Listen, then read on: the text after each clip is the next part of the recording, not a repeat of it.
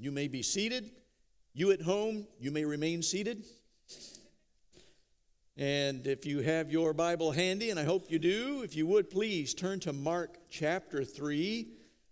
This is one of those topics which I didn't know how to title it, and you try cleverness, and that doesn't seem to come off well.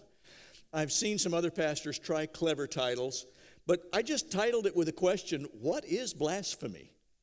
Because that's what we're going to be looking at in this passage today, and there are a lot of questions surrounding that particular topic. So we're going to look at it today. I didn't get permission from our growth encounter leader to t- share his story, but ask him about it after church, those of you who are here. So I'm going to share one of my own stories today, but he gave a, a little public confession about when he was younger, about something that he had done. He has gotten forgiveness for that, but uh, I, it was a juicy story. I loved it. Really good. Uh, but when I was young, I remember the one thing that sticks, and I've shared this years ago with you, so it's probably going to sound familiar. But the reason I hang on to that is because it was indelible in the lesson I learned from it, because I was so traumatized by my feelings of guilt because of it. I lived about a quarter of a mile away from a gas station, good old fashioned service station, and there was an old fashioned pop machine right in front of that gas station. The kind that usually took about 50 cents for a pop. That was back in that day. And my mom and dad would let me walk up to that place. But I also found that there was a school being built. It was one year away from being finished, and it would become the junior high school that I attended, the middle school. And we were wandering through the construction site and found all these little metal circles that had been knocked out by electricians where they were going to run cables into these boxes. And somebody said, you know, if you get a metal file and file off the rough edges and file off that little nib where it came off, it's just exactly the same size as a quarter. And I thought, no, come on. They go, no, really, try it sometime. It works on a pop machine. So I thought, okay, is this wrong? I'm pretty sure it probably is, yeah. But I'm going to try it anyway because it just was so intriguing to me. And so I walked up and I had these things burning a hole in my pocket, and I started getting sweaty palms and I started to feel nervous. And I wrestled with myself all the way up to that pop machine and thought, Am I going to get caught if I do this? And is it wrong? And then I thought in myself, well, wait a minute, somebody has to pay for this pop before it shows up in this machine. And if I pay for it without money, then that's the same as stealing, right? So I knew in my little mind, I knew that I was going to be stealing pop if I took that out of the machine using counterfeit money, these slugs. And I did it anyway. The fleshly nature overtook. Oh, the spirit was willing, but the flesh was so weak. And I put those two little slugs in there. And the first one, I expected it to go all the way through and come out in that little change receptacle, you know, and but it didn't. I heard the little machine go and I went, oh my goodness. The first one went through okay and it registered up there. So I put the second one in, and sure enough, I heard the mechanism starting to work inside the machine, and that pop bottle went right down into the bottom so I could push the door open and pull it out. And I kept just sort of looking over my shoulder, expecting all the way home drinking this pop, which tasted funny to me expecting somebody to come running up and grab me by the shoulders. And, you know, and then I thought, maybe my fingerprints are on those slugs. Maybe there's going to be a knock at the door this evening and some guy in a blue suit with a tie from the FBI is going to show up. And my parents will say, Son, you got some splaining to do. But nobody ever did. The thing was, though, that I lived with my guilty conscience for a long time because I had done that. And I knew, I knew it was wrong, and I did it anyway. And then when I started learning about forgiveness and the fact that it's by faith that we're saved, not through our works, and I realized, yeah, I'm a sinner. I'm a thief. I stole. So I'm guilty and I need to be forgiven for that. So it was a huge weight off my little shoulders when I found out that we could confess these sins and be rid of that guilt? Well, because of our sin tainted state, there's something that all of us have a tendency to do, and that is to project our guilt onto other people. Started all the way back at the beginning. I didn't do it. He made me do it. She made me do it. You know, it's the old he said, she said. It's the blame game. And it wasn't my fault is something that crops up a lot in humankind because of our fleshly or sinful nature. And projection, when you think about it, when you project guilt on somebody else, it's the root of hypocrisy. Because you're willing to see all the faults in other people and you fail to see them in yourself. And even when you do see them in yourself, you're going to try to get a mirror and reflect that or project it onto somebody else, which means that you're not holding yourself to the same standard that you're holding everybody else to. That's being a hypocrite. So we quickly try to deflect it or minimize it and say, but there are tons of other people who are far worse than I am, and that's our sinful nature. So, this tendency, as I mentioned, it started all the way back in the Garden of Eden, and it's been true in every human being since, and I think we all know it deep down. Now, we're about to see something that's a little bit of a strange thing because it's somewhat related to this projection idea, except that in this case, with Jesus and the teachers of the law, they were projecting something, but they were blaming somebody else as the motivation for Jesus doing something good. And we think, how twisted is that? He was actually being blamed of having the power of Beelzebul or Beelzebub, Satan, being possessed of a demon, giving him the supernatural powers to do the ability of things like casting out demons in other people. Sounds twisted, doesn't it? There's good reason for that, because it is. It's nuts. And Jesus pointed out how nuts it is by just a common, casual uh, group of parables. He was just having a conversation, dissecting this thing with them in such a way that it becomes indelible in our lessons, knowing that when we feel that weight of guilt, we can be forgiven, but only because of somebody like Jesus. Now, to be fair, in Jesus' early ministry, these people had not seen anybody, no human being, do the things that they were witnessing a human being doing. Okay, so this is pretty unusual. I have to admit that. And even in his own immediate family, as we're going to see in this passage, they couldn't quite believe some of the things they were seeing. This is just my son, you know, or my brother or my half brother.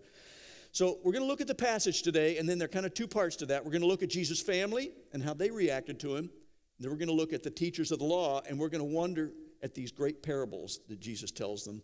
And we're going to get a good handle on this whole concept of blasphemy. What is it exactly? And what is the sin unto death, the ultimate blasphemy, the blasphemy against the Holy Spirit? And if anybody's asking, Have I committed it? I've got an answer for you. So stay tuned. Let's read the passage. And it's Mark 3 20 through 30. You can read along with me. I'm reading from the NIV this time. You'll know me if you've listened to any of my messages that I'll jump around from different translations if it gets as close as I think it can get to the actual meat of what's going on. But today it's the NIV. And then Jesus entered a house, and again a crowd gathered. We saw that already in chapter 2. The guy that was let down through the roof because there were so many people gathered they couldn't get uh, to Jesus. So again, this is happening so that he and his disciples were not even able to eat. But he kept ministering. Verse 21 When his family heard about this, they went to take charge of him. And the words there means to take hold of him, to physically remove him from the building. For they said, He's out of his mind. Okay. And then verse 22 And the teachers of the law who came down from Jerusalem which means these were the head honchos, the temple worship guys, the teachers of the law. It's like sending in your top level management to check on this guy and see what's going on. The teachers of the law, he says, they said, he is possessed by Beelzebul. By the prince of demons, he's driving out demons. So Jesus called them over and began to speak to them in parables. How can Satan drive out Satan? He asked. If a kingdom is divided against itself, that kingdom cannot stand. If a house is divided against itself, that house cannot stand. And you need to notice the word house. It's going to become very important as we unpack this. If Satan, this is verse uh, 26, and if Satan opposes himself and is divided, he cannot stand. His end has come. In fact, no one can enter a strong man's house without first tying him up. Then he can plunder the strong man's house. Truly, I tell you, people can be forgiven all their sins and every slander they utter, but whoever blasphemes against the Holy Spirit will never be forgiven. They are guilty of an eternal sin. And then he wrapped it up, Mark does, in verse 30 of this section when he says, He said this because they, meaning the teachers of the law, were saying, He has an impure spirit. Let's pray for God to illuminate this section of Scripture for us. Father, it's easy to become perplexed as we look at things that are difficult to grasp at first glance. I pray specifically for your spirit to be the real teacher here, and whatever things I may have picked up from other really erudite teachers, I pray that I'll get out of the way and I'll merely be the spokesperson, but that it'll be your spirit really doing the teaching in our hearts today.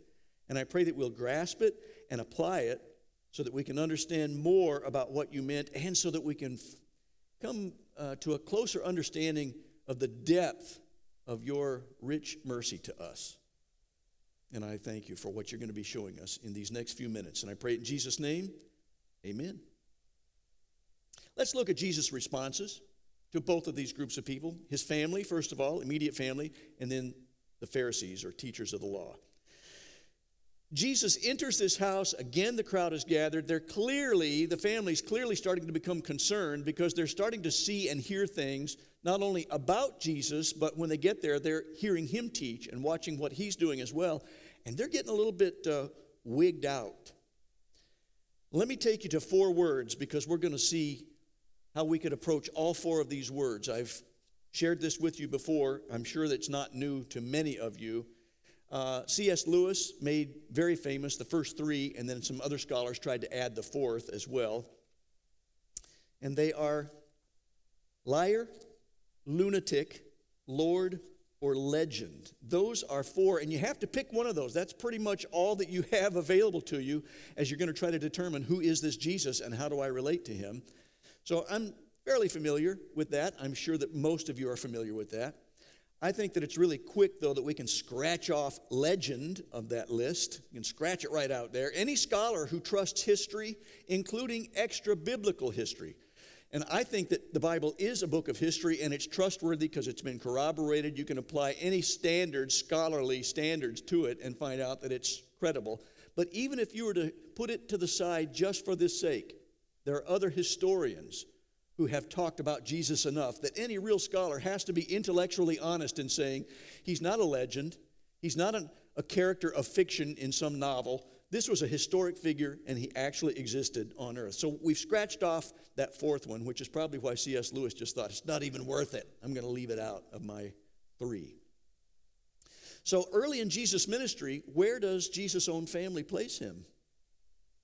In the lunatic column. Isn't that scary? To think that Jesus' own family is thinking, our son, his cheese has slid right off his cracker. He's a lunatic. He's gone bats. Something is not right. He's unbalanced. It would have been nice if they had said, Jesus, we love you, son. You're working too hard. You're hungry. You can't even eat. Come and put some meat on your bones. Come on, let's have some good soup here. I made some lentil soup and we've got some. Oh, it's, it's going to be wonderful. They didn't say that. They were trying to lay hands on him. This is like an intervention on their part, and they're trying to say, He's lost his mind. That's how concerned they were about that. We have the luxury, however, of the whole story because we have the entire scripture avail- available to us, and so we know something. James, Jesus' half brother, was a part of this family. And he eventually concluded that Jesus was, in fact, Lord. He's the one who became the leader of the new church in Jerusalem after Jesus' death, burial, and resurrection and his appearances to hundreds of people. And James, in fact, gave his life for the gospel. And the very first part of the book, named after James, is his salutation to the people he's writing to. And he says, This is written by James, a servant of God and of the Lord Jesus Christ. So clearly, he moved somewhere from putting Jesus in the lunatic category to putting Jesus in the Lord category. And the main thing that changed James' mind, I'm sure, was the same thing that changed a lot of the apostles' minds, and that was they saw the risen Lord. Years ago, I had a visit from a couple um, about our ages. When I say our, I mean my wife's and my ages. And they came in and said, Could we visit with you for about an hour? We've got some questions. And I said, Absolutely. They were people we knew from our community. And they were also, they had become recent in laws to somebody that we had mentored, a young man. And they were concerned because this young man had become very fervent in his faith. He had had an unusual conversion experience. Uh, he had been married to somebody that had been into some very off-putting spiritual experiences experiences in fact she was into wiccan and in some dangerous areas that i would think spiritually and so when our friend the young man that we were mentoring got saved he got radically saved he started burning cds of music that he used to listen to uh, he cut his hair differently he started reading and memorizing lots of scripture and he spoke with great passion about things related to his faith and these in-laws were afraid that he had joined a cult and they needed to speak to me because I happened to be the pastor of that cult. and I think they were looking for some reassurance that we were not teaching really bizarre things. And I said, I'll tell you what we're teaching. We're teaching the Bible. I recommend it, it's a good book. And I asked them what their background was. And they had come from a mainline denominational background, so they knew quite a bit about that. And I said, You know what I really think is happening here?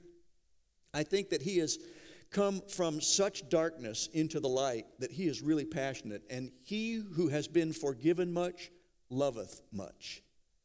And I think that's what's happening.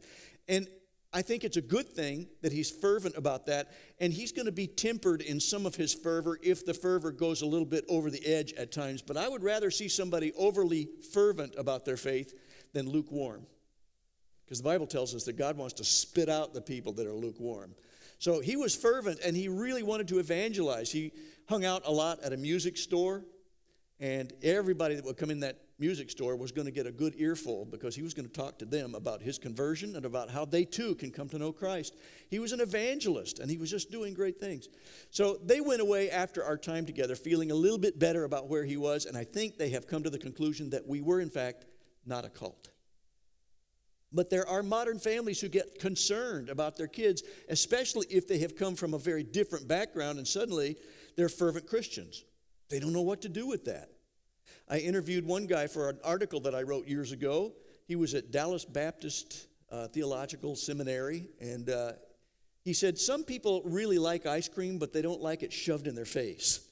And some of these young people that I'm trying to mentor will go home after a big conversion or after a call to the mission field, and they're trying to shove the ice cream in their parents' faces. And they're saying, But you need to, to buy into this because God has called me.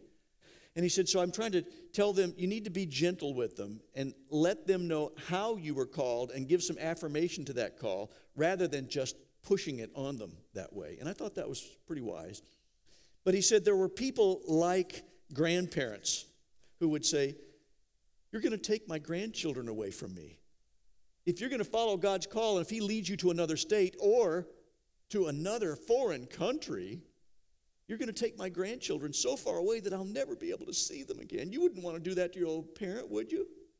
And they start trying to elevate certain things that they think are really important rather than saying, you know, I recognize this is a call on your life, and I'm going to support you in prayer in that, even though we're going to be heartbroken to see you gone for periods of time.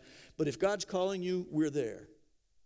I was extremely blessed because my mom and dad had prayed for both of their children that we would just follow Christ's leadership wherever that led. And so they understood that there would come a time, very possibly, when we might get led elsewhere. Who in the right mind would have thought we'd have come up to this cold weather? And yet here we are, after 35 years, Michiganians.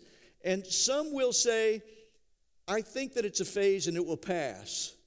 But what we have seen that when people are truly called, they can go the test of time. And what we have seen also is that a lot of those parents eventually warmed up and they were able to see the testimony lived out through their kids and said, You know, I'm glad that you followed the call that God put on your heart because you're doing the right thing. There were the teachers of the law. Let's move from the family to the teachers of the law. Aren't we glad that Jesus' family finally came around? What about the teachers of the law? Well, maybe not so much. They came down from Jerusalem. They were the ones who said, He's possessed by Beelzebul, by the prince of demons, he's driving out demons. And in this interchange between Jesus and the teachers of the law, we can see that the religious leaders simply could not bring themselves to admit that this is probably God's power being displayed through Jesus' miraculous uh, works. They just couldn't bring themselves to that. So they were projecting a twisted sort of uh, attribution of power, but they were attributing Satan's power for Jesus' miracles to cast out Satan. And Jesus was going to point that out through these arguments that he states. Jesus calls them over. He begins speaking to them in parables. He starts by saying, How can Satan drive out Satan? I really wish that there would have been some young Galilean bystander, maybe the young kid who had given Jesus his loaves and fish or something, who had his cell phone handy, and who would have taken a video of it and uploaded it to uh, Snapchat or, you know, Instagram or, you know, YouTube or, yeah. Some of that technical stuff that I have to ask my kids, what in, what in the world is this? I wish they would have put that out there on some social media. He would have tweeted it or something so that we could see the faces of the Pharisees and their reaction to Jesus' words. But we didn't have that back then. So we're left to our imaginations, but I can imagine, and I would love to know the tone, not only in Jesus' voice, but to see the look on Jesus' face as he was asking these questions and offering these things too, because I kind of sense a wry humor in Jesus. I, that maybe I'm projecting myself onto Jesus. We tend to do that. But I, I hear, I think, a little bit of a facetiousness and a wry humor in the way he's asking some of that stuff. So I can't help but think that maybe he was slightly smiling and had just a little bit of a lilt in his voice as he was asking these questions. He had nothing to lose, he knew he was in the right. And so he might as well have just laid some things out there thinking, Do you hear your own logic here or lack thereof? So that's why Jesus was dealing so seriously with them, but I think he did so in almost a playful manner. That's my take on it. So he calls them over. The statement, the first one that he gave, was enough to silence them. You know, how can Satan cast out Satan? Because that's what they were saying, basically. And I think their faces might have been going, hmm, because they had to ponder that. And then he says in verse 24 and 25 if a kingdom is divided against itself, that kingdom cannot stand. And if a house, important word there, if a house is divided against itself, that house cannot stand. And the word for house is important. It comes from oikos that's not a Greek yogurt, which, as I read one time, is not even from Greece, I think. It's probably made in New York City or something. But, oh, but that's not what we're talking about. Thank you for getting me back on track again. My daughter knows about my ADHD tendencies. And so we're talking about oikos, which is the Greek word for household or family. Remember the Philippian jailer, and uh, the earthquake came, the doors were flung open. He's getting ready to commit hara-kiri with his sword because he was afraid he was going to have his life taken from him because he didn't guard the prisoners. And Christian speaks up and says, No, no, no, we're all still here. And then they lead him to Christ. And it says, He and his whole oikos, household, were baptized that day. This is that same word. And it was also used to describe the house of somebody. So if we were to say, What about James and John? Which, oh, they're from the house of Zebedee, because that's the household. That was the last name given to that. Where were these guys from? They were from Jerusalem. What did they do? They protected the house of God, the temple. They were all about temple worship. So for Jesus to use this term, I think is very pointed, and I think he was doing so on purpose because he's saying if this household is divided, if a house is divided, it cannot stand. He starts with the kingdom. Of course, he's introducing the kingdom of God whom he is establishing on earth, and eventually he's going to become the King of Kings and rule it forever one day. But then he's talking about this thing about this household that will be divided. That's precisely, precisely what these religious leaders were doing. And they had started to heap law after law on top of what the Old Testament law was all about. Rabbinic laws added until they became the Talmud, and they had all these rabbinic things that you were supposed to do or not do, proving that you were really keeping the Sabbath well. Nobody could do it well. They were projecting their guilt on other people because they didn't see the hypocrisy in themselves. But they messed up in their logic when they accused Jesus of doing miracles, life changing, restorative, redemptive miracles in the power of Satan. They messed up in that logic. He even points ahead, I think, with a hint into a future event that the teachers may or may not have grasped at the time because he's talking about that even Satan will be ended one day. His reign will end, he will be bound up. Let's look at verse 26. And if Satan opposes himself, is divided, he cannot stand. His end has come. Good prediction. And then he offers another parable to drive home his point. Verse 27. In fact, no one can enter a strong man's house without first tying him up. Then he can plunder the strong man's house. And we go, wait a minute, but who is the strong man here and who's doing the plundering? We have to go back to what he's just been doing. He's just been binding people up that have plundered into people's lives. He's been casting out demons, casting out Satan himself.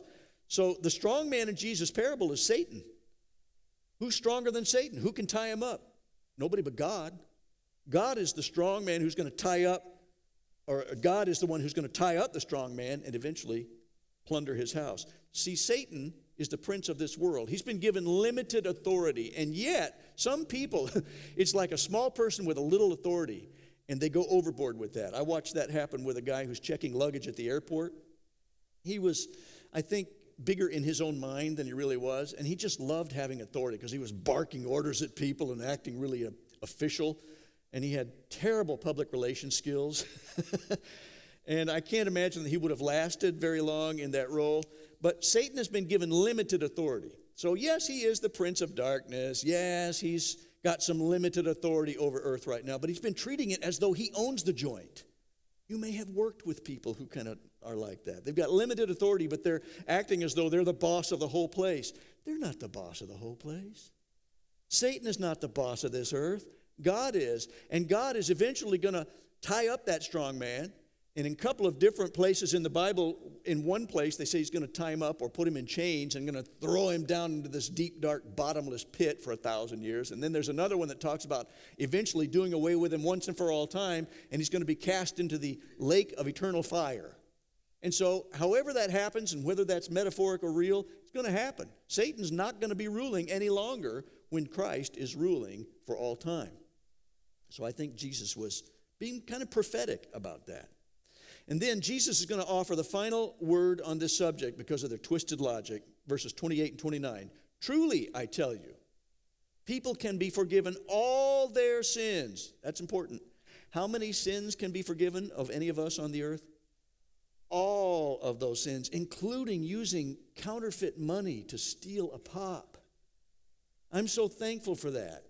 I mean, if you've ever cheated on a test, if you've ever fudged a little bit on a tax return, if you've ever used a sewing machine when you were supposed to be using your hand and you're going to beat that other person in the quilting bee contest, whatever it is that you've done, God will forgive you for that. And he says so. He says so in his scripture, in his scriptures. All of these things can be forgiven.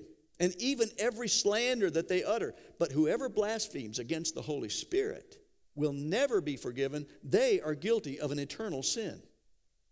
And then verse 30, he said this because they, the teachers of the law, were saying that he, Jesus, had an unclean spirit.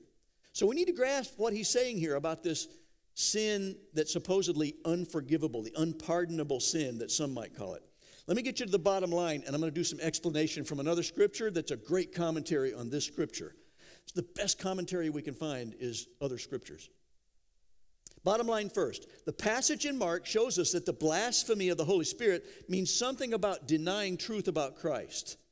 They were denying the truth about Christ's identity and his purpose, and they were ascribing somebody else to his power. And so they were completely blinded to that. So that's important because that's who he was saying this to. That's his audience there. The blasphemy that leads to death is the ultimate offense to God. So, what exactly is that insult or offense? Let me give it to you in this one sentence. Blasphemy against the Holy Spirit is denying until the day you die the truth that Jesus is Lord. I'm going to read it again so you can write it down. Some of you are taking notes. Blasphemy against the Holy Spirit is denying until the day you die the truth that Jesus is Lord. Jesus knew what was in the heart of these Pharisees. He knew the disposition of their heart, and he knew that they had completely hardened their hearts against any evidence. Because even though the truth was literally, in this case, staring them in the face, they refused to accept that truth about who Jesus was. Even though they saw the miracles that would authenticate his authority and his power, and they still chose not to believe it and to go a step further, they chose to attribute Satan's power to his power. Let me point out this key verse uh, verses in 1 John 5. This is the parallel passage that I think gives us a clue. 1 John 5, and the context for that, by the way, is assurance of our salvation, which is important for us to know. That's a good place to point somebody if they say, I don't know if I'm really assured that I'm a Christian or not. Have them read 1 John 5. Starting at verse 10, 1 John 5. Whoever believes in the Son of God accepts this testimony. Whoever does not believe God has made him out to be a liar because they have not believed the testimony God has given about his Son. And this is the testimony. What is the testimony? God has given us eternal life, and this life is in whom? In his Son.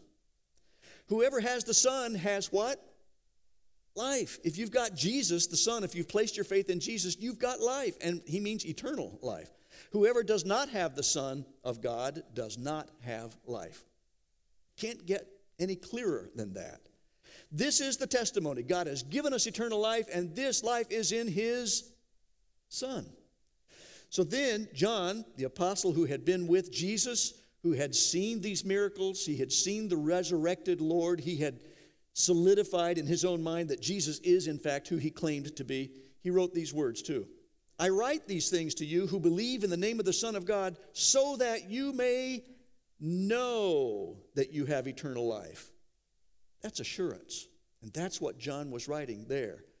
Then he gets into this idea of the unpardonable sin or the offense, the blasphemy against the Holy Spirit. Every sin can be forgiven except one. Which is that one sin? Denying Jesus. That's the sin. Who had committed that sin? The Pharisees. They continued to deny him. Now, not all Pharisees continued to deny him, because we do know that there were a couple who came around, especially one who even petitioned Pilate for Jesus' body and went to the cross. So, how have they committed the sin? How have the Pharisees committed it? They were so hard hearted and unwilling to see and accept any evidence, including miraculous evidence, right before their eyes as to Jesus' identity, so that they attributed Satan's power to Jesus. They refused to give God the credit, the credit or the glory for these wonderful redemptive miracles, which should have been given to God. He's the one who should have received the praise for that. And in fact, in that very first miracle, when the guy let down through the roof in chapter 2, verses 1 through 12, it says, And all the people praised God. They gave God glory because they saw that, but these Pharisees refused to go there. Now, can you imagine and you know a lot of Christians, can you imagine any true believer saying, you know, I see those miraculous works of Jesus, but I think that the devil is responsible for those. Can you even imagine a Christian saying that? No, a thousand times no, nor can I.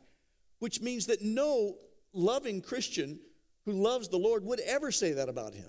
I feel badly even mentioning that as an example I feel like I need to go wash my mouth out with soap. No, we would not say that about Jesus. That's blasphemous. It's such an offense to him. It's so demeaning.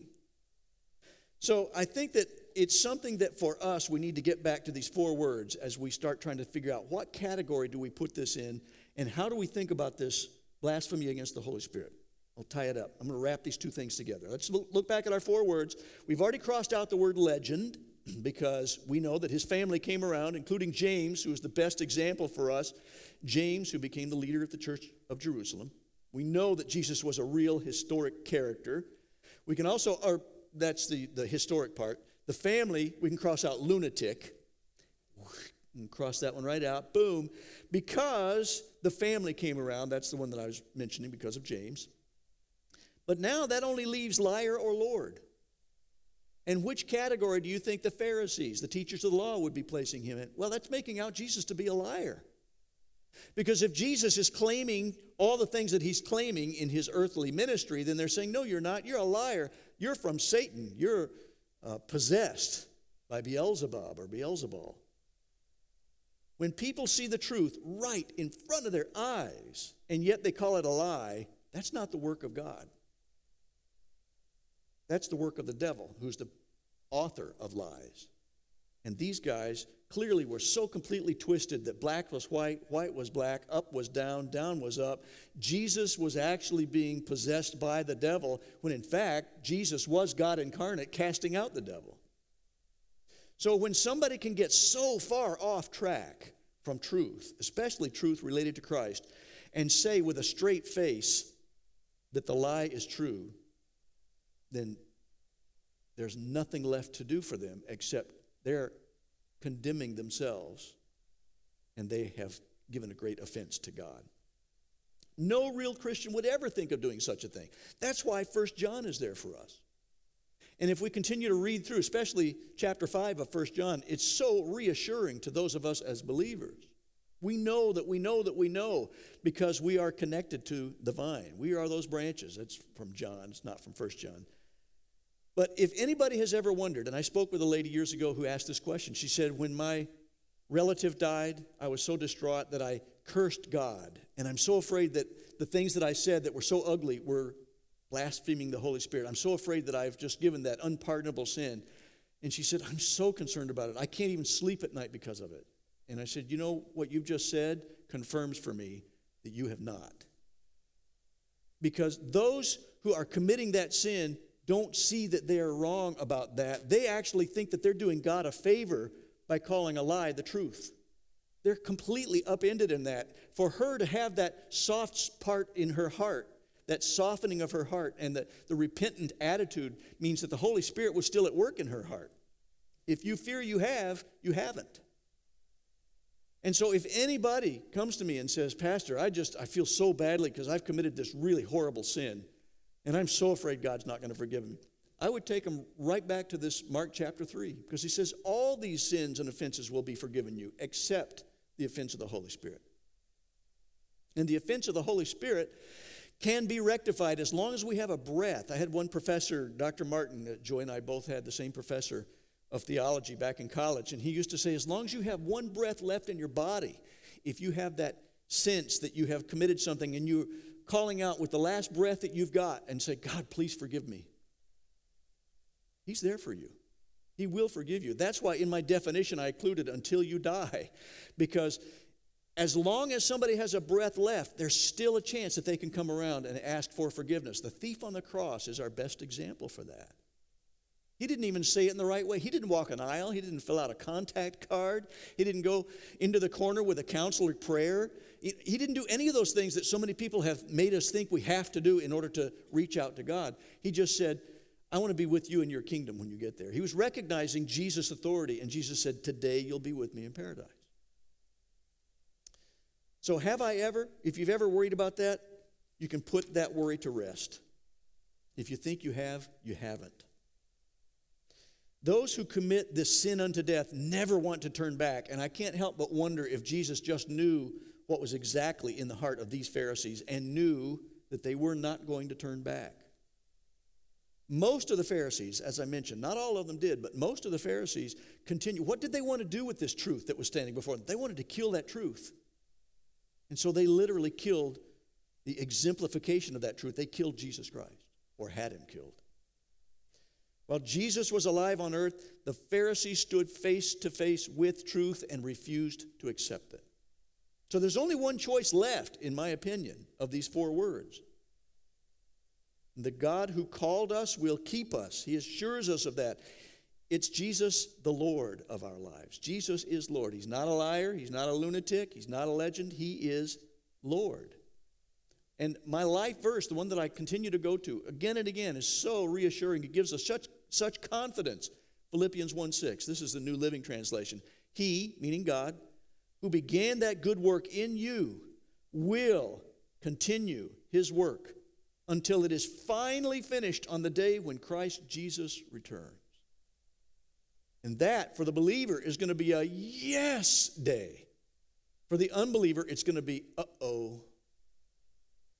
Which means that this passage, this Mark chapter 3 passage, is both a word of encouragement and a word of warning, all in the same passage. It's a word of encouragement to believers keep abiding in Christ. You keep doing what God's called you to do because He's the one who started the work in you and He will be faithful to complete it. But for those who are still in the unbeliever category, if you haven't been able to move Jesus into the Lord category from those four words, it's a warning. Don't delay. Quit denying the truth. Please open your eyes to the truth. God pursues us, and He has been pursuing you. And he's still doing that. He's pursuing unbelievers, showing them again and again and again. And there's so many opportunities for them to see truth. But the longer they deny it, the easier it gets to continue to deny it. And they become hardened. It becomes that seared conscience, the seared heart. And we don't want that to happen. We want those people who are in the unbeliever category to get moved right over there, just like Saul on the road to Damascus, and to be able to say, Lord, why was I persecuting you all this time? I see the truth now. I see that you are who you say you are. You're the Lord of my life. You died for me on the cross, and no other name on earth is there salvation. There's no other name by which I can be saved, and so I trust you. I want you to be the Lord. That's what we're praying for. And if by chance you're listening to this, and you're getting that tug in your heart, that's the Holy Spirit. Don't shut him out. Don't harden your heart. Open yourself up and say, God, I need you. Let's pray. Heavenly Father, it's incredible to me to see how patient and persistent you are in reaching every single person. And I do pray that your Holy Spirit will soften the hearts, hearts that have become like stone, and that you'll soften them right up. And that people who have previously shut you out and been unwilling to consider all the evidence that you have been putting out before them, that they would open themselves up to you. And that they would become pliable as clay in the hands of the master potter, and that you would shape their lives and give them purpose and meaning and love for you and others and life eternal. That you'll resurrect them from death to life. And I pray that you'll do that in so many people because we want there to be a great reunion one day when you do return so that we can celebrate together. I pray that that'll happen. And I pray it in the powerful name of Jesus, knowing that He is God. Amen.